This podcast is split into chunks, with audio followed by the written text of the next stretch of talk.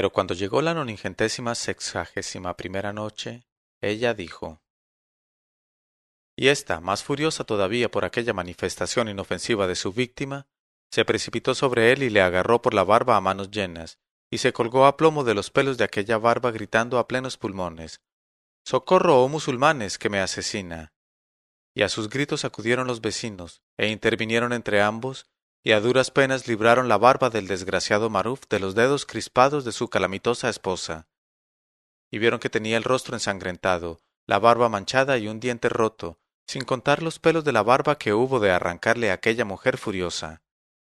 Y conociendo ya de larga fecha su indigna conducta para con el pobre hombre, y al ver también las pruebas que demostraban palpablemente que una vez más era él víctima de aquella calamitosa, la sermonearon y la dirigieron discursos razonables que hubiesen llenado de vergüenza y corregido para siempre a cualquiera que no fuese ella. Y tras de regañarla así añadieron Todos nosotros acostumbramos a comer con gusto la quenafa preparada con miel de caña de azúcar, y la encontramos mucho mejor que la preparada con miel de abejas. ¿Dónde está, pues, el crimen que ha cometido tu pobre marido para merecer tantos malos tratos como le infliges, y para que le rompas un diente y le arranques la barba? Y le maldijeron con unanimidad, y se fueron por su camino. No bien se marcharon, la terrible diableza se dirigió a Maruf, que durante toda aquella escena había permanecido silencioso en su rincón, y le dijo en voz tan baja como odiosa Ah, ¿Con que te dedicas a amontinar en contra mía a los vecinos? Está bien, pero ya verás lo que va a ocurrirte. Y fue a sentarse no lejos de allí, mirándole con ojos de tigresa, y meditando contra él proyectos aterradores.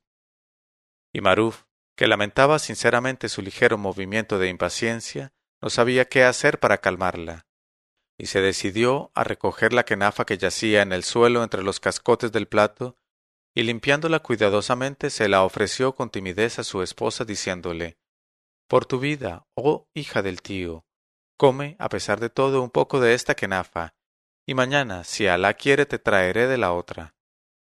Pero ella la rechazó de un puntapié gritándole Vete de ahí con tu pastel, oh perro de los zapateros remendones. ¿Crees que voy a tocar lo que te produce tu oficio de alcahuete de las pastelerías? Inshallah, ya me arreglaré mañana para dejarte más ancho que largo. Entonces, rechazado de tal suerte en su postrera tentativa de aveniencia, el desgraciado pensó en aplacar el hambre que le torturaba desde por la mañana, pues no había comido nada en todo el día, y se dijo ya que ella no quiere comerse esta quenafa excelente, me la comeré yo. Y se sentó ante el plato y se puso a comer aquel delicado manjar que le acariciaba el gaznate agradablemente. Luego la emprendió con el panecillo hueco y con la rueda de queso, y no dejó ni rastro en la bandeja. Eso fue todo. Y su mujer le miraba a hacer con ojos llameantes, y no cesaba de repetirle a cada bocado Ojalá se te detenga en el gaznate y te ahogue. O también haga Alá que se te vuelva veneno destructor que consuma tu organismo. Y otras amenidades parecidas. Pero Maruf, hambriento, Continuaba comiendo concienzudamente sin decir palabra, lo cual acabó por convertir en paroxismo el furor de la esposa, que se levantó de pronto aullando como una poseída, y tirándole a la cara todo lo que encontró a mano fue a acostarse, insultándole en sueños hasta por la mañana. Y después de aquella mala noche Maruf se levantó muy temprano, y vistiéndose a toda prisa fue a su tienda, con la esperanza de que aquel día le favoreciese el destino. Y he aquí que, al cabo de algunas horas, fueron dos agentes de policía a detenerle por orden del cadí y le arrastraron por los socos, con los brazos atados a la espalda hasta el tribunal. Y con gran estupefacción por su parte, Maruf se encontró delante del cadí con su esposa, que tenía un brazo lleno de vendas, la cabeza envuelta en un velo ensangrentado, y llevaba en sus dedos un diente roto. Y en cuanto el cadí vio al aterrado zapatero remendón, le gritó acércate. ¿No temes que te castigue Alá el Altísimo por hacer sufrir tan malos tratos a esa pobre mujer, esposa tuya, hija de tu tío, y por romperle tan cruelmente el brazo y los dientes? Y Maruf, que en su terror había deseado que la tierra se abriese y le tragase, bajó la cabeza lleno de confusión y guardó silencio, porque su amor a la paz y su deseo de poner a salvo su honor y la reputación de su mujer, impulsándole a no hacer cargos a la maldita, acusándola y revelando sus fechorías, para lo cual hubiera podido llamar como testigos a todos los vecinos si preciso fuera. Y el cadí, convencido de que aquel silencio era prueba de la culpabilidad de Maruf, ordenó a los ejecutores de las sentencias que le derribaran y le administraran cien palos en la planta de los pies, lo cual fue ejecutado en el acto ante la maldita, que se derretía de gusto. Al salir del tribunal apenas podía arrastrarse Maruf, y como prefería morir de muerte roja antes que regresar a su casa y volver a ver el rostro de la calamitosa, se metió en una casa en ruinas que erguíase a orillas del Nilo, y allí, rodeado de privaciones y de desamparo, esperó a curarse de los golpes que le habían hinchado los pies y las piernas.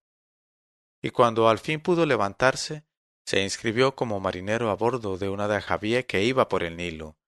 Y llegando que hubo a Damieta, partió en una falúa, colocándose de restaurador de velas, y confió su destino al dueño de los destinos. Al cabo de varias semanas de navegación, la falúa fue asaltada por una tempestad espantosa y zozobró, hundiéndose en el fondo del mar, el continente con el contenido. Y naufragó y murió todo el mundo.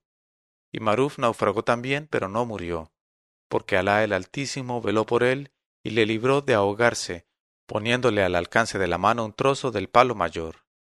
Y Maruf se agarró a él y consiguió ponerse a horcajadas encima, gracias a los esfuerzos extraordinarios de que le hicieron capaz el peligro y el apego al alma, que es preciosa. Y se puso entonces a batir el agua con sus pies a manera de remos, en tanto que las olas jugueteaban con él y le hacían inclinarse tan pronto a la derecha como a la izquierda. Y así estuvo luchando contra el abismo durante un día y una noche, tras de lo cual le arrastraron el viento y las corrientes hasta la costa de un país en que se alzaba una ciudad de casas bien construidas y en un principio quedó tendido en la playa sin movimiento y como desmayado. Y no tardó en dormirse con un sueño profundo.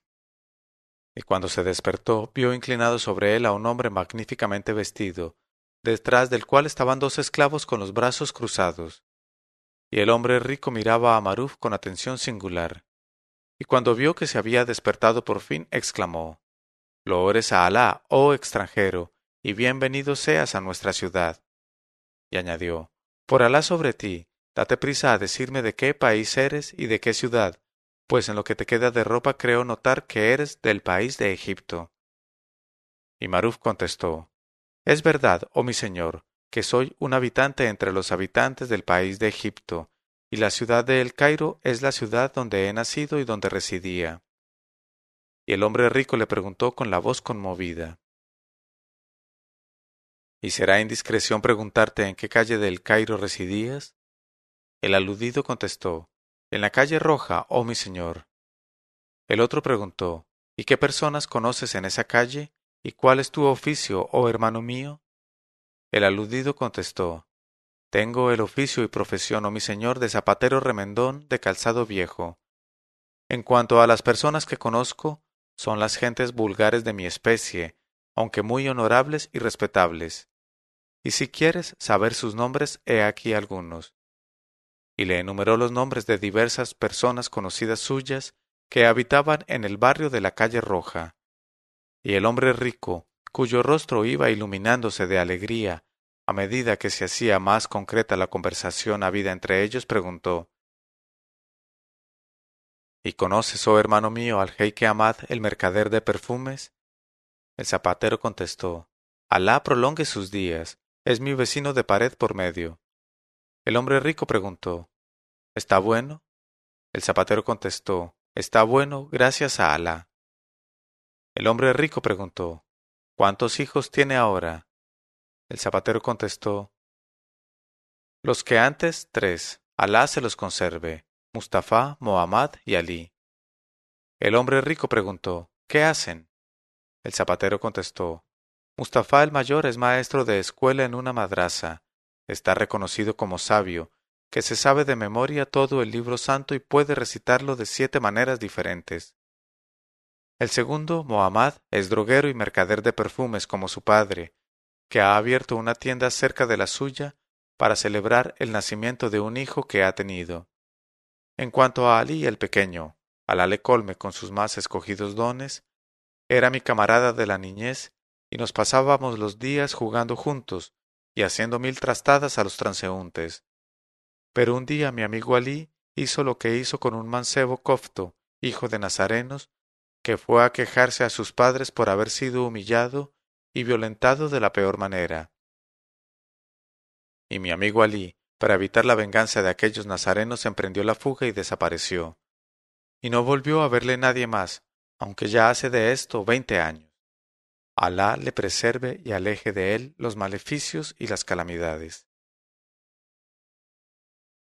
A estas palabras el hombre rico echó de pronto los brazos al cuello de Maruf y le estrechó contra su pecho, llorando, y le dijo Loado sea Alá que reúne a los amigos. Yo soy Alí, tu camarada de la niñez, oh Maruf, el hijo del jeique Ahmad, el droguero de la calle roja. En este momento de su narración, Sherazada vio aparecer la mañana y se calló discretamente.